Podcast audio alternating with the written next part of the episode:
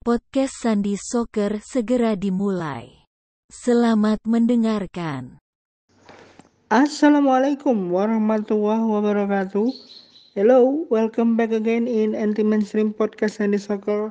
Dan kali ini podcast Anti Mainstream Sandy Soccer spesial akan menyoroti hasil drawing Liga Champion peta head to head untuk 32 kontestan dan juga wasit-wasit elit Eropa untuk paruh pertama musim 2022-2023. Siapa saja yang masuk ke dalam level elit. Sebelum menyampaikan materi utama kali ini, terlebih dahulu Nomo ingin mengucapkan terima kasih untuk semua pendengar yang sudah mendengarkan anti mainstream podcast Sandy Soccer dan juga sudah memfollow media sosial Gipol Respect. Berharap ini tidak hanya sekedar hiburan tapi bisa mengedukasi Anda semua. Baiklah, tanpa berlama-lama langsung saja inilah episode spesial fase grup Liga Champion hasil drawing head to head dan juga daftar wasit elit Eropa paruh pertama musim 2022 2023. Yang pertama kita ke hasil drawing Liga Champion terlebih dahulu. Liga Champion sendiri akan dimulai pada awal September ini, tepatnya pada tanggal 7 dan 8 September waktu Indonesia. Dan fase grupnya sudah diundi. Ada cerita menarik yakni pertemuan mantan pemain dan juga hadirnya grup neraka.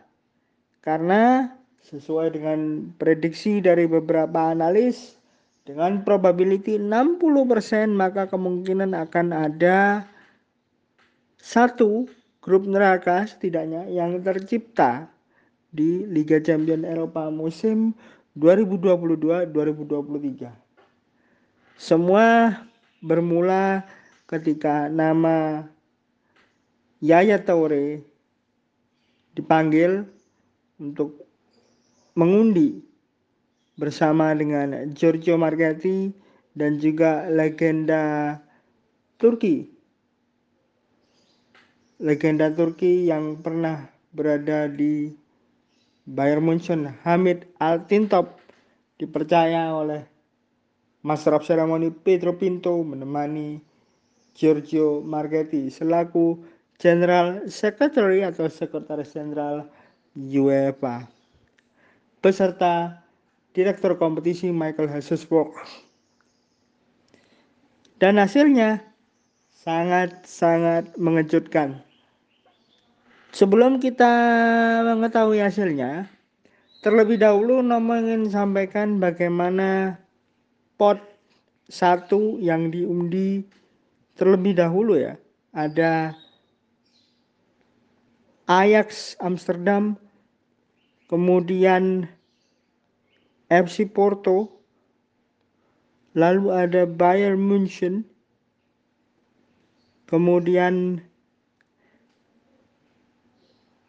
ada Eintracht Frankfurt selaku juara Europa League lalu ada Milan juara Serie A. Kemudian Real Madrid. Lanjut ada Manchester City dan yang terakhir adalah Paris Saint-Germain.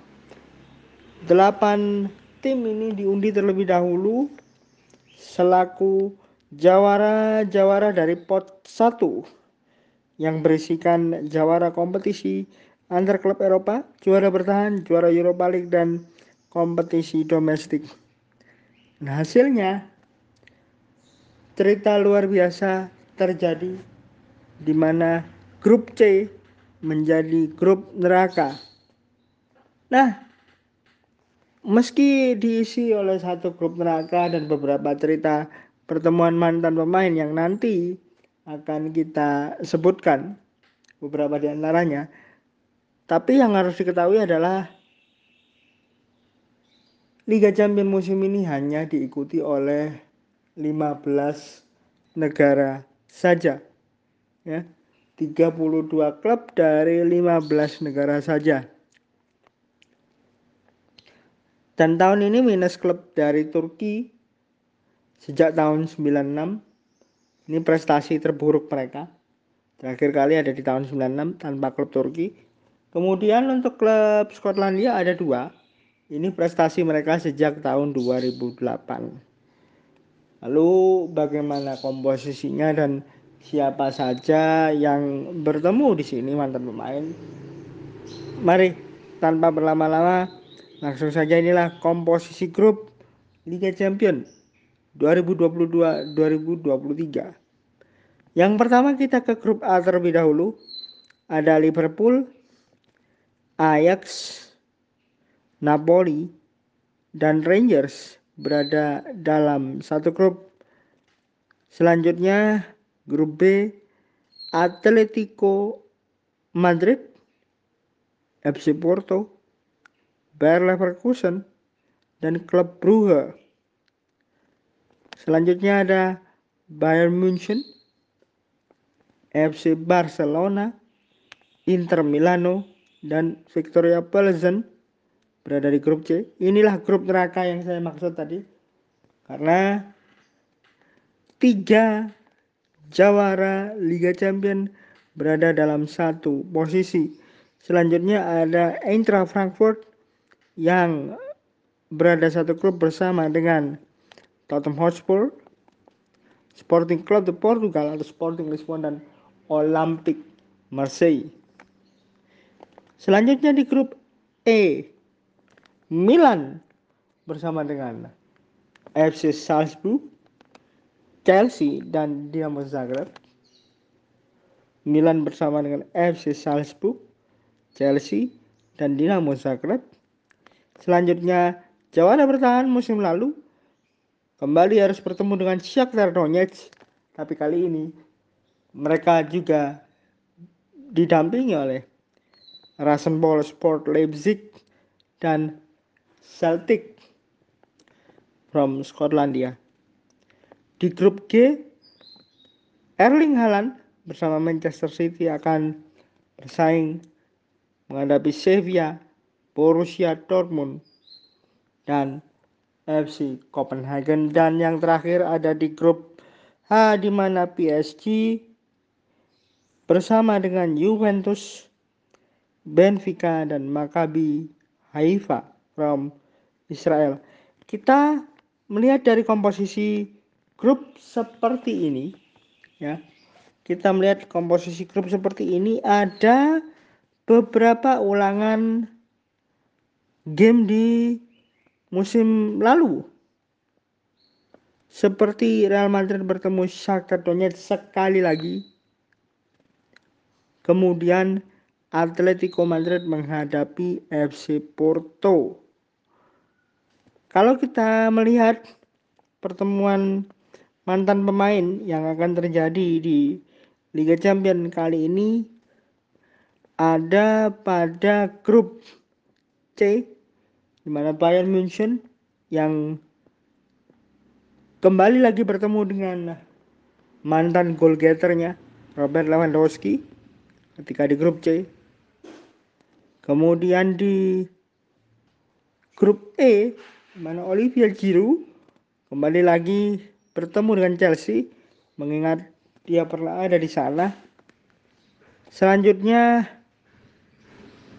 ada di grup G di mana dua pemain Manchester City Erling Haaland dan Ilkay Gundogan bertemu Borussia Dortmund dan Jesus Navas yang kembali lagi ke Etihad Stadium bersama Sevilla lalu Angel Di Maria bersama Juve bertemu PSG itu adalah komposisi pertemuan mantan dan ulangan-ulangan game yang terjadi di musim lalu.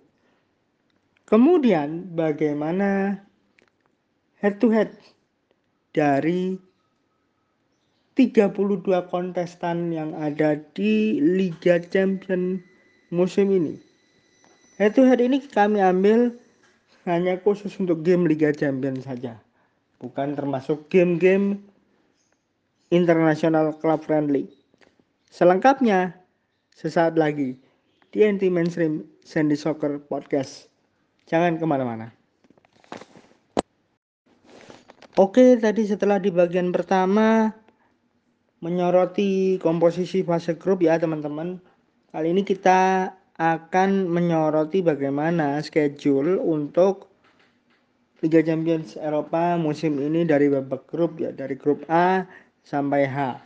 Nah, sebelum menyampaikan bagaimana komposisi game per game dan head to headnya, Nomo harus ingetin dulu nih bahwa musim ini adalah musim terakhir Liga Champions menggunakan format 32 kontestan. Karena setelah ini akan diperbesar, diperlebar menjadi 36 dengan sistem Swiss ya, atau Swiss system. Nah, di musim ini juga ada yang baru bahwa setiap tim hanya mendapatkan jatah satu kali laga home dan satu kali laga away di setiap pertandingan fase grupnya. Jadi nggak kayak musim kemarin-kemarin nih teman-teman bahwa tiap tim itu bisa dapat dua kali laga home atau dua kali laga away secara beruntun atau two games home and away in a row. Kalau bahasanya begitu ya teman-teman. Jadi untuk musim ini masing-masing dapat satu dan dimulai di tanggal 7 sebenarnya 7 September untuk match day pertama pembuka ya nah komposisinya bagaimana yang pertama kita ke grup A dulu di mana pukul 23.45 ada Ajax menghadapi Rangers tanggal 7 September. Kita lihat detailnya di sini. Ajax menghadapi Rangers itu head to headnya head to headnya dua kali menang belum pernah seri dan Ajax sendiri belum pernah kalah menghadapi wakil Skotlandia di Liga Champions. Total gol 5 berbanding 1. Form guide-nya sampai saat ini masih sangat sempurna ya. Ajax masih unggul dengan 5 gol berbanding 1 milik Rangers. Selain game di grup A antara Ajax menghadapi Rangers, Napoli menghadapi Liverpool juga menjadi sorotan lain di hari Kamis pukul 2 dini hari waktu Indonesia. Napoli menghadapi Liverpool ini ketemu lagi Nah, di Diego Armando Maradona uniknya Napoli ini dalam empat pertemuan terakhir menghadapi Liverpool sudah dua kali menang, sekali seri dan Liverpool menang sekali. Napoli sudah cetak empat gol, sorry, Napoli sudah cetak empat gol, sedangkan Liverpool baru dua. Itu untuk komposisi head to head di dua pertandingan pertama di grup A. Kemudian big game berikutnya terjadi ketika Liverpool bertemu Ajax pada tanggal 14 September. Nah, seperti yang tadi nomor sudah bilang, satu home, satu away. Kali ini Liverpool dapat jatah main home bertemu Ajax Amsterdam. Liverpool meraih kemenangan dua kali, seri sekali, dan Ajax menang satu kali. Uniknya, walaupun Ajax baru meraih satu kemenangan menghadapi Liverpool dalam empat pertemuan terakhir mereka, komposisi gol Ajax ketika bertemu Liverpool juga bisa dibilang sangat banyak nih. Karena tujuh gol sudah dia catatkan. tujuh gol sudah dia catatkan ke gawang Liverpool sedangkan Liverpool baru lima, Baru lima saja. Dan game berikutnya Rangers menghadapi Napoli di Ibrox. Untuk game ini, ini merupakan pertemuan merupakan pertemuan perdana untuk kedua klub sepanjang sejarah Liga Champions. Selanjutnya di game ketiga Liverpool home menghadapi wakil Skotlandia Rangers. Pertemuan Liverpool Rangers ini merupakan pertemuan perdana. Nah, di matchday 1 dan 2 Liverpool dapat jatah sekali home sekali away. Di matchday 3 Liverpool dapat jatah home menghadapi Rangers. Ajax juga home menghadapi Napoli. Kalau kita lihat statistiknya di sini, Ajax bertemu dengan Napoli juga pertemuan perdana. Kemudian posisi berbalik di matchday keempat gantian Napoli yang menjamu Ajax pertemuan kedua nanti jika jadi. Kemudian Liverpool away ke Rangers di tanggal 13 Oktober. Di matchday kelima ada Napoli Rangers dan juga Ajax Liverpool serta di game terakhir Liverpool Napoli Rangers Ajax. Di sini komposisi jam kick off sudah berubah. Itu untuk grup A. Sekarang kita melangkah ke grup B-nya. Grup B di sini ada Atleti ada Porto ada Bayer Leverkusen dan Klub Brugge. Game perdana dibuka Atletico menghadapi Porto. Atletico menghadapi Porto catatannya adalah tiga kali menang untuk Atletico, tiga kali seri dan dua kali kemenangan untuk Porto. Catatan golnya sama-sama seimbang, 9 banding 9. Ada 18 gol yang tercipta di sini.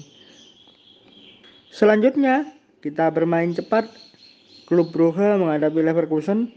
Head to headnya di sini belum pernah bertemu. Jadi ini pertemuan perdana antara klub Brugge menghadapi Leverkusen.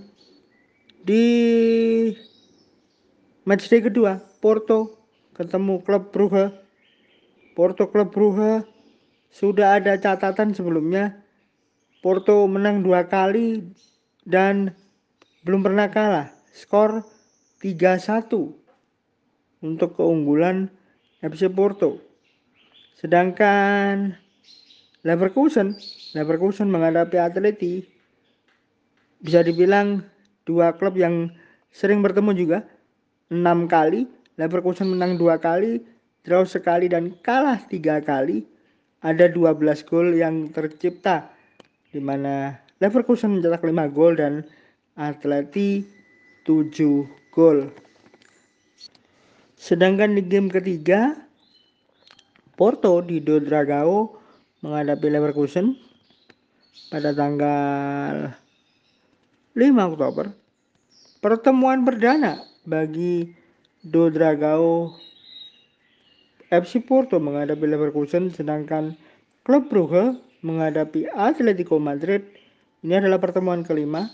Di empat pertemuan sebelumnya, klub Brugge meraih satu kemenangan, satu kali hasil seri dan kalah dua kali. Total ada 11 gol. Klub Brugge mencetak 5 gol. Atletico mencetak 6 gol. Kita melangkah ke jadwal lain. Di match Liga 4 Atleti menghadapi klub Brugge di hari Rabu. Kemudian Leverkusen Porto di hari berikutnya, hari Kamis dini hari. Rabu, match day 5, Klub Brugge, FC Porto. Match day 6 ada Atleti ya, ada Atleti yang home menghadapi Leverkusen dan dua partai terakhir di match day ke-6 menyajikan Porto Atletico dan Leverkusen Klub Brugge. Kita melangkah ke grup berikutnya di grup C Di mana inilah grup neraka. Bayern Munchen, Barcelona, Inter Milano, dan Victoria Pilsen. Pembukanya Barcelona bertemu dengan Victoria Pilsen dan Inter menghadapi Bayern Munchen ulangan final 2010. Barcelona punya catatan cukup baik menghadapi Bolsen dua kali main dua kali menang. Belum pernah seri apalagi kalah. Catatan golnya juga cukup mentereng. Kalau kita lihat di sini di situs resmi UEFA Barcelona sudah mencatatkan 6 gol dan belum pernah kebobolan sama sekali menghadapi Victoria Pilsen. Sedangkan Inter Milano menghadapi Bayern Munchen ulangan final Liga Champions 2010 termasuk final Liga Championnya ya termasuk final Liga Championnya Inter ketemu Bayern itu sudah lima kali. Kedua klub sama-sama meraih dua kemenangan sama-sama mencetak 6 gol. Jadi total ada 12 gol di sini pertanyaannya Bayern Munchen sekarang sudah tidak memiliki Target man seperti Lewandowski karena pindah ke Barcelona. Seberapa konsisten tim ini? Kita akan tunggu. Selanjutnya di matchday kedua, Inter away ke CSKA menghadapi Victoria Pilsen.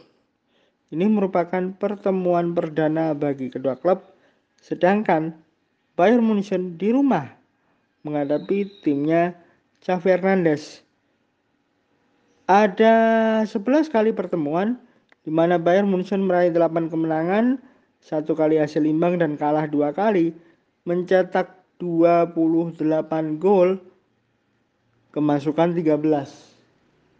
Salah satu kemenangan yang diingat tentu 8-2 ya, tapi itu terjadi di Portugal. Di mana saat itu Bayern Munchen dilatih oleh Hans Dieter Flick yang saat ini berada di timnas Jerman. Selanjutnya di matchday berikut di mana Bar Bayern Munchen bertemu Victoria Pilsen dua kali ketemu 6-0 skornya dan bersih. Karena dua-duanya dimenangkan oleh Bayern Munchen. Sedangkan Barcelona harus away ke Milan. Bertemu Inter.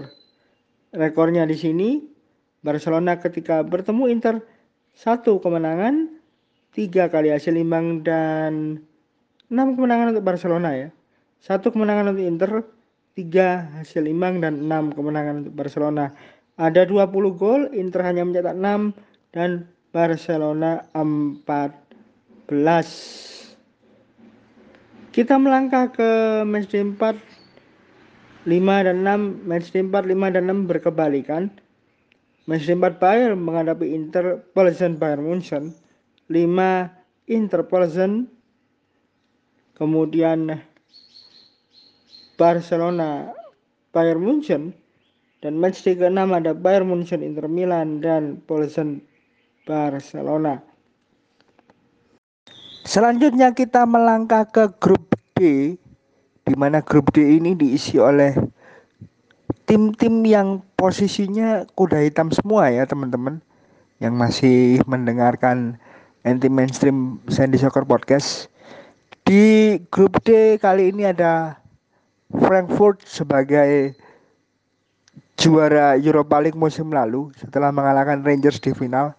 Kemudian ada Tottenham Sporting Club de Portugal atau Sporting Lisbon dan Olympique Marseille kita akan melihat grup detailnya di mana pertandingan perdana, pertandingan pembuka itu digelar pada hari Rabu malam pukul 23.45 tanggal 7 September nanti ketika Frankfurt menghadapi Sporting Lisbon atau Sporting Club di Portugal.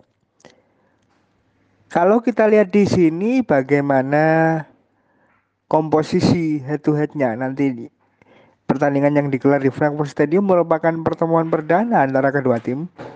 Sedangkan di hari Kamisnya ada Spurs yang menghadapi Marseille di Tottenham Hotspur Stadium. Game ini juga menjadi pertemuan perdana bagi kedua klub. Dilanjut pada tanggal 13 September ada Lisbon yang kali ini bermain home menghadapi Spurs. Kita cari bagaimana head to headnya di sini sama juga pertemuan perdana.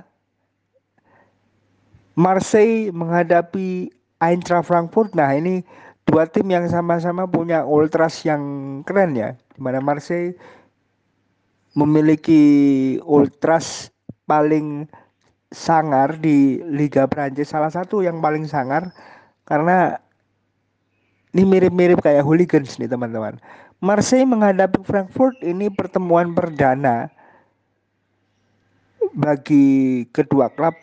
Nah, di matchday ketiga giliran Marseille kali ini bermain home menghadapi Sporting Lisbon. Sama-sama pertemuan perdana begitu juga dengan Frankfurt menghadapi Spurs. Jadi intinya di grup ini dominan pertemuan perdana semua dari keempat kontestan. Lalu bagaimana komposisi di matchday 4, 5, dan 6? Di matchday 4 tanggal 13 Oktober semuanya main barengan. Tottenham menghadapi Frankfurt, Lisbon menghadapi Marseille. Kemudian hari Kamis tanggal 27 Oktober Spurs menghadapi Lisbon, Frankfurt menghadapi Marseille dan ditutup pada tanggal 2 November. Lisbon menghadapi Frankfurt dan Marseille menghadapi Spurs. Langsung saja kita ke grup berikutnya di mana di grup ini berisikan Milan sebagai juara Serie A, kemudian Chelsea, ada kuda hitam Salzburg dan yang terakhir adalah GNK Dynamo Zagreb dari Kroasia. Di sini tantangan besar ya untuk dua tim Eropa daratan yang dominan mendapatkan cuaca panas, yakni Chelsea dan juga Milan dari Inggris dan Italia karena mereka akan bertandang ke kawasan Eropa bagian tengah di mana di sana ada Austria dan Kroasia. Kalau di Australia mungkin masih masih bisa menyesuaikan karena karakter di sini cukup bersahabat mengingat Austria berdekatan dengan Jerman juga. Jadi kalaupun dapat suhu dingin tidak terlalu ekstrim terutama untuk bulan-bulan uh, September, Oktober ketika masih belum masuk awal winter. Nah, kita akan melihat bagaimana komposisi pertandingan dari grup E. Diawali dari Chelsea yang harus bertandang ke Kroasia pada tanggal 6 September. Bertemu GNK Dynamo Zagreb. Kita akan melihat komposisi head to headnya ini merupakan pertemuan perdana ya, teman-teman. Sedangkan Milan juga mendapat jatah away. Salzburg Arena atau Salzburg Stadium menjadi gelanggangnya di sini. Milan sudah bertemu dua kali menghadapi Salzburg dan dua-duanya dimenangkan oleh Milan dengan catatan Milan sudah mencetak 4 gol dari dua pertemuan tersebut. Selanjutnya di match kedua ganti Milan di rumah menghadapi Zagreb. Milan di rumah menghadapi Zagreb. Head to headnya adalah Milan menang dua kali dari dua pertemuan, mencetak 6 gol dan hanya kebobolan satu gol saja. Selanjutnya Chelsea yang harus menghadapi kuda hitam Salzburg dan ini menjadi pertemuan perdana bagi kedua klub. Di matchday ketiga ini big game yang ditunggu. Tapi sebelum ke big gamenya Chelsea Milan Salzburg menghadapi Dynamo Zagreb bagaimana head to headnya ada empat pertemuan dari Salzburg dan juga Dinamo Zagreb. Kedua klub sama-sama berbagi satu kemenangan dan dua sisanya berakhir imbang. Uniknya, mereka sama-sama sudah mencetak 5 gol. Selanjutnya, Chelsea dan Milan ini adalah big game yang terjadi di matchday ketiga. Tidak ada pemenang dari kedua klub. Dua ketemu terakhir, dua pertemuan terakhir itu semuanya berakhir imbang dan golnya sepi ya, cukup seret. Karena ini hanya tercipta dua gol saja. Ya, karena dua dua tim ini ketemu tercipta dua gol saja. Komposisinya satu gol untuk Chelsea dan satu gol untuk Milan. Itu untuk tiga pertandingan pertama. Selanjutnya di matchday keempat ini main bersama di tanggal 12 Oktober. Zagreb Salzburg dan Milan Chelsea berkebalikan. Lalu di matchday ke-5 dibuka dulu dari tanggal 25 Oktober. Salzburg bertemu Chelsea, 26-nya Zagreb bertemu Milan, 26 Oktober. Dan terakhir 3 November Chelsea, Dinamo Zagreb dan Milan Salzburg. Itu untuk grup E. Sekarang kita ke grupnya juara bertahan yakni Real Madrid yang satu grup bersama dengan Leipzig, Shakhtar Donetsk dan Celtic ya. Kita lihat dulu matchday pertama. Madrid harus bertandang ke Skotlandia bertemu Celtic. Ini kalau kita lihat head to headnya kalau kita lihat head to headnya sudah pernah bertemu dua kali. Satu kemenangan untuk masing-masing tim tetapi Real Madrid unggul dari jumlah gol. Madrid sudah mencetak tiga gol ke gawang Celtic sedangkan Celtic hanya dua gol saja selanjutnya game Grup F lainnya menyajikan Leipzig menghadapi Shakhtar Donetsk. Ini merupakan pertemuan perdana. Kemudian di matchday kedua 14 September, Shakhtar Donetsk menghadapi Celtic di tempat netral ini yang pasti. Dua kemenangan untuk masing-masing klub dan secara jumlah gol Shakhtar Donetsk lebih unggul. 6 gol untuk Shakhtar Donetsk dan 3 gol untuk Celtic. Ini berdasarkan catatan dari situs resmi UEFA. Lalu Madrid bertemu dengan Rasenball Sport Leipzig di Bernabeu. Catatan kedua tim ini merupakan pertemuan perdana, pertemuan perdana bagi kedua tim. Dan big game juga karena di match di ketiga tersaji pertemuan musim lalu ya Madrid bertemu Shakhtar Donetsk dan Leipzig bertemu Celtic. Kita soroti Madrid nanti ya. Kita soroti Madrid nanti. Kita simpan dulu. Kita akan soroti bagaimana head to head yang menyajikan Leipzig bertemu dengan Celtic. Ini pertemuan perdana. Tapi kalau menurut saya apakah Leipzig bisa menjadi kuda hitam dengan mengambil beberapa poin di sini itu yang akan kita tunggu. Sedangkan big game-nya yang tersaji di Bernabeu, Madrid bertemu dengan Shakhtar Donetsk. Kita lihat head to head-nya di sini. Ntar sambil menunggu loading ke situs resmi. Ya. Madrid ketemu Shakhtar Donetsk untuk musim lalu cukup perkasa Walaupun sebelumnya ketika mereka bermain di Alfredo di Stefano sempat ada kejutan bahwa Madrid pernah kalah dari Shakhtar Donetsk. Kita lihat satu headnya di sini sudah terbuka. Enam kali ketemu Madrid menang empat kali dan Donetsk hanya dua kali menang belum ada hasil seri. Tetapi komposisi golnya memang luar biasa. 17 banding 9. Ada 26 gol. Artinya game ini menjadi jaminan bahwa akan ada banyak gol di sini. Ditambah lagi performa Real Madrid di lima laga terakhir di lima laga terakhir termasuk final Liga Champion semuanya masih on track ya lima kemenangan itu untuk komposisi di grup F lalu bagaimana match day 4, 5, dan 6 match day 4 tentu berkebalikan ya. Shakhtar ganti menjamu Real Madrid. Begitu juga dengan Leipzig yang away ke Skotlandia. Kemudian match day kelima di tanggal 26 Oktober. Matchday kelima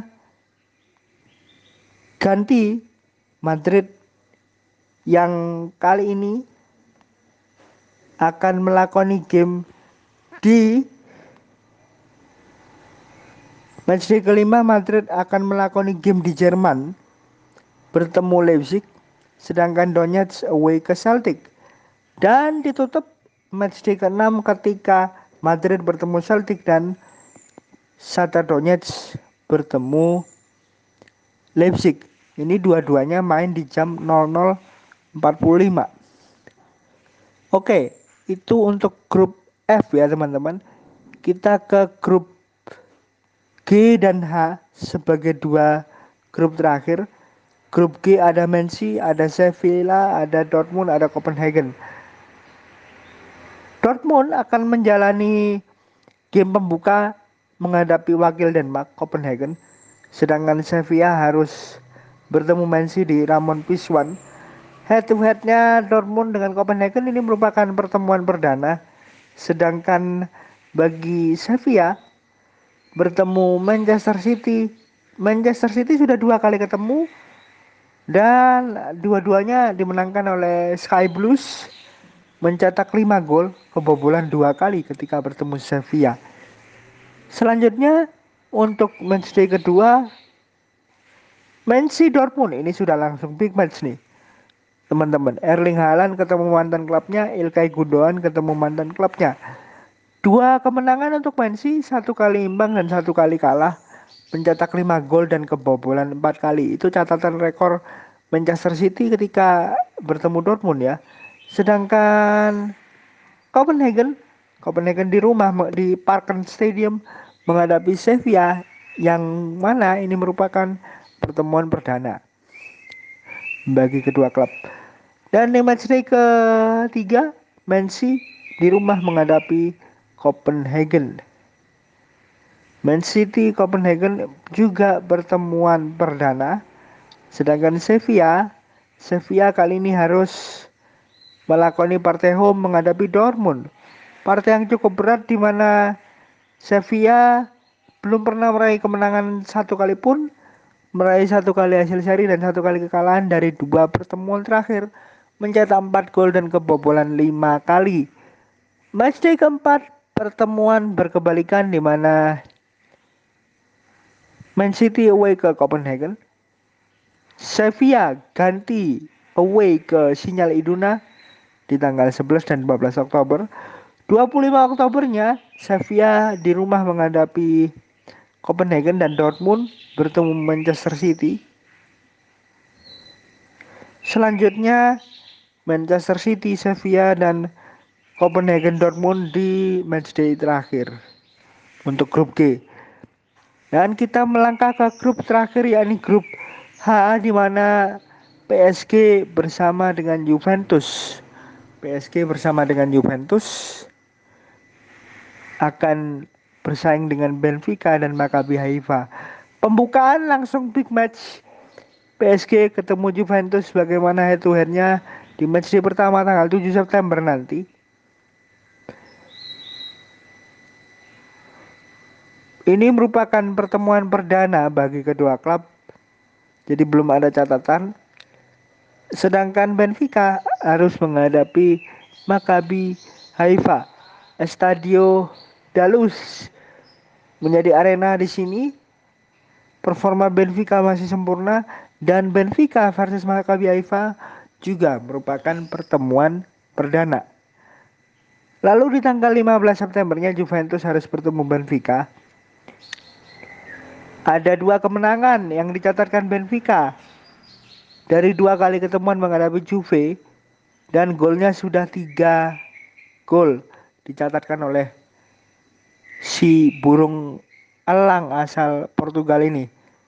Juventus belum mencetak gol sama sekali nih ketika ketemu Benfica teman-teman. Sedangkan PSG ke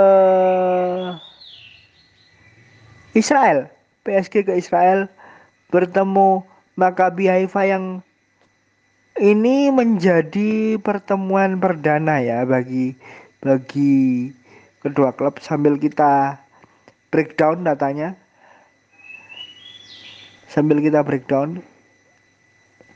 PSG yang bertandang dengan skuad mewah yang dilatih oleh Christophe Galtier pertemuan perdana menghadapi Maccabi Haifa yang kemungkinan akan digelar di semi over stadium. Selanjutnya di matchday yang ketiga di mana Juventus menghadapi Maccabi Haifa di Allianz Turin Juventus bertemu Maccabi Haifa di Allianz Turin. Ini menjadi pertemuan ketiga karena dua pertemuan sebelumnya Juventus meraih dua kemenangan di mana dalam dua pertemuan itu masing-masing menciptakan satu gol atau tercipta satu gol untuk kemenangan Juve. Sedangkan PSG away ke Benfica Bagaimana head to headnya? Satu banding satu. Satu kali menang dan satu kali kalah. Belum ada hasil seri untuk kedua klub. Tetapi PSG unggul dalam jumlah gol. Karena sudah mencetak 4 gol ke gawang Benfica. Sedang, sedangkan Benfica baru dua. Aduh sorry nih teman-teman ada sedikit iklan ya. Hehe. Lanjut ke game berikutnya di matchday keempat bagaimana komposisinya Maccabi Haifa bertemu Juventus PSG Benfica lalu di matchday kelima PSG Maccabi Haifa Benfica Juventus. Dan yang terakhir matchday keenam Juventus PSG dan Maccabi Haifa Benfica. Itu untuk komposisi grup dan head to headnya sekarang kita akan lihat siapa-siapa nama wasit yang akan bertugas di Liga Champions dan masuk ke dalam jajaran wasit elit untuk paruh pertama musim 2022-2023. Stay tune. Seperti tadi yang sudah saya janjikan akan kita beberkan nama dari wasit-wasit yang akan bertugas di Liga Champion Eropa musim ini. Yang pertama ada Danny Makele from Belanda. Kemudian ada Carlos Tercero Grande dari Spanyol, Felix Weyer dari Jerman, Arthur Soares Diaz dari Portugal, Irfan Pelhito ini wasit yang baru promosi. Kemudian ada wasit asal Hungaria, Isvan Fat, Radu Petrescu dari Rumania, Jose Martinez Munuera dari Spanyol. Selanjutnya ada Fabio Maresca. Fabio Maresca ini from Italia ini ya kalau kalau lihat dari namanya Fabio Maresca Yap, wasit dari Italia. Selanjutnya ada Michael Oliver, Daniele Orsato, Slavko Vincic, Clement Turpang, Anthony Taylor, Antonio Mateo Lajos, Simon Marciniak, Davide Massa, Jesus Gil, Tesos Sidri Roboulos dari Yunani, Nah, ini wasit kesayangan Nomo nih, teman-teman. Cunei Cakir dan Alejandro Hernandez Hernandez dari Spanyol. Benoit Bastien, Aurel Greenfield dari Israel, Willy Kulum Serdan Jovanovic, Maurizio Mariani, Andreas Ekberg, Francois Letizier, Sandro Scherer, Ivan Kruzliak, Sasha Stegeman, Novak Simovic, Glenn Nyberg, Daniel Stefanski, Massimiliano Irati, Ricardo de Burgos, Andris Tremanis dari Latvia, Harald Lechner, Craig Paulsen, Georgi Kabakov dari Bulgaria, Joao Pinheiro, Portugal, Nikola Dabanovic, Marco Di Bello, Roy Rensheber, Thomas Pochner, Alexander Stavrev, Jakob Hellet, Christo Toffer, Allard Lindhout, Bastian Dinkert, Anastasios Petro, Vitor Ferreira, Rohit Sagi, Dario Bell, Robert Harvey, Justin Shaya. Ada satu nama yang unik, Muhammad Al-Hakim. Ini juga masuk namanya ke dalam 76 nama yang bertugas. Kemudian Andre Sifulet, Morten Kroch, Sebastian Kisember, David Coate, Michael Fabri, Enea Georgi, Gergo Bokler, Cesar Soto, waduh namanya, Cesar Soto. Lanjut ada nama Christoph Jakubik, Christopher Hagenes, David Foxman, Horatio Vasmik, Duje Starkan, Manfredas Yan Lucas, kemudian Andy Medley, Philip Glova, Antonio Nobre, Dimitriu Muntean, John Beaton. Itu adalah 76 nama yang masuk ke dalam list referee UEFA Champions League untuk musim ini. Dan nama-nama yang saya sebutkan beberapa di akhir segmen itu adalah nama-nama yang mungkin saja baru promosi ke jajaran elit. Karena nantinya dari 76 nama ini akan ada 50 yang paten bertugas biasanya dan sisanya akan ditempatkan di VAR atau video Assistant Referee Operation System. Itu untuk pembahasan kita mengenai Liga Champion yang amat sangat panjang ini. Terima kasih sudah mendengarkan. Salor, wassalam, ciao. Terima kasih sudah mendengarkan podcast ini. Sampai jumpa.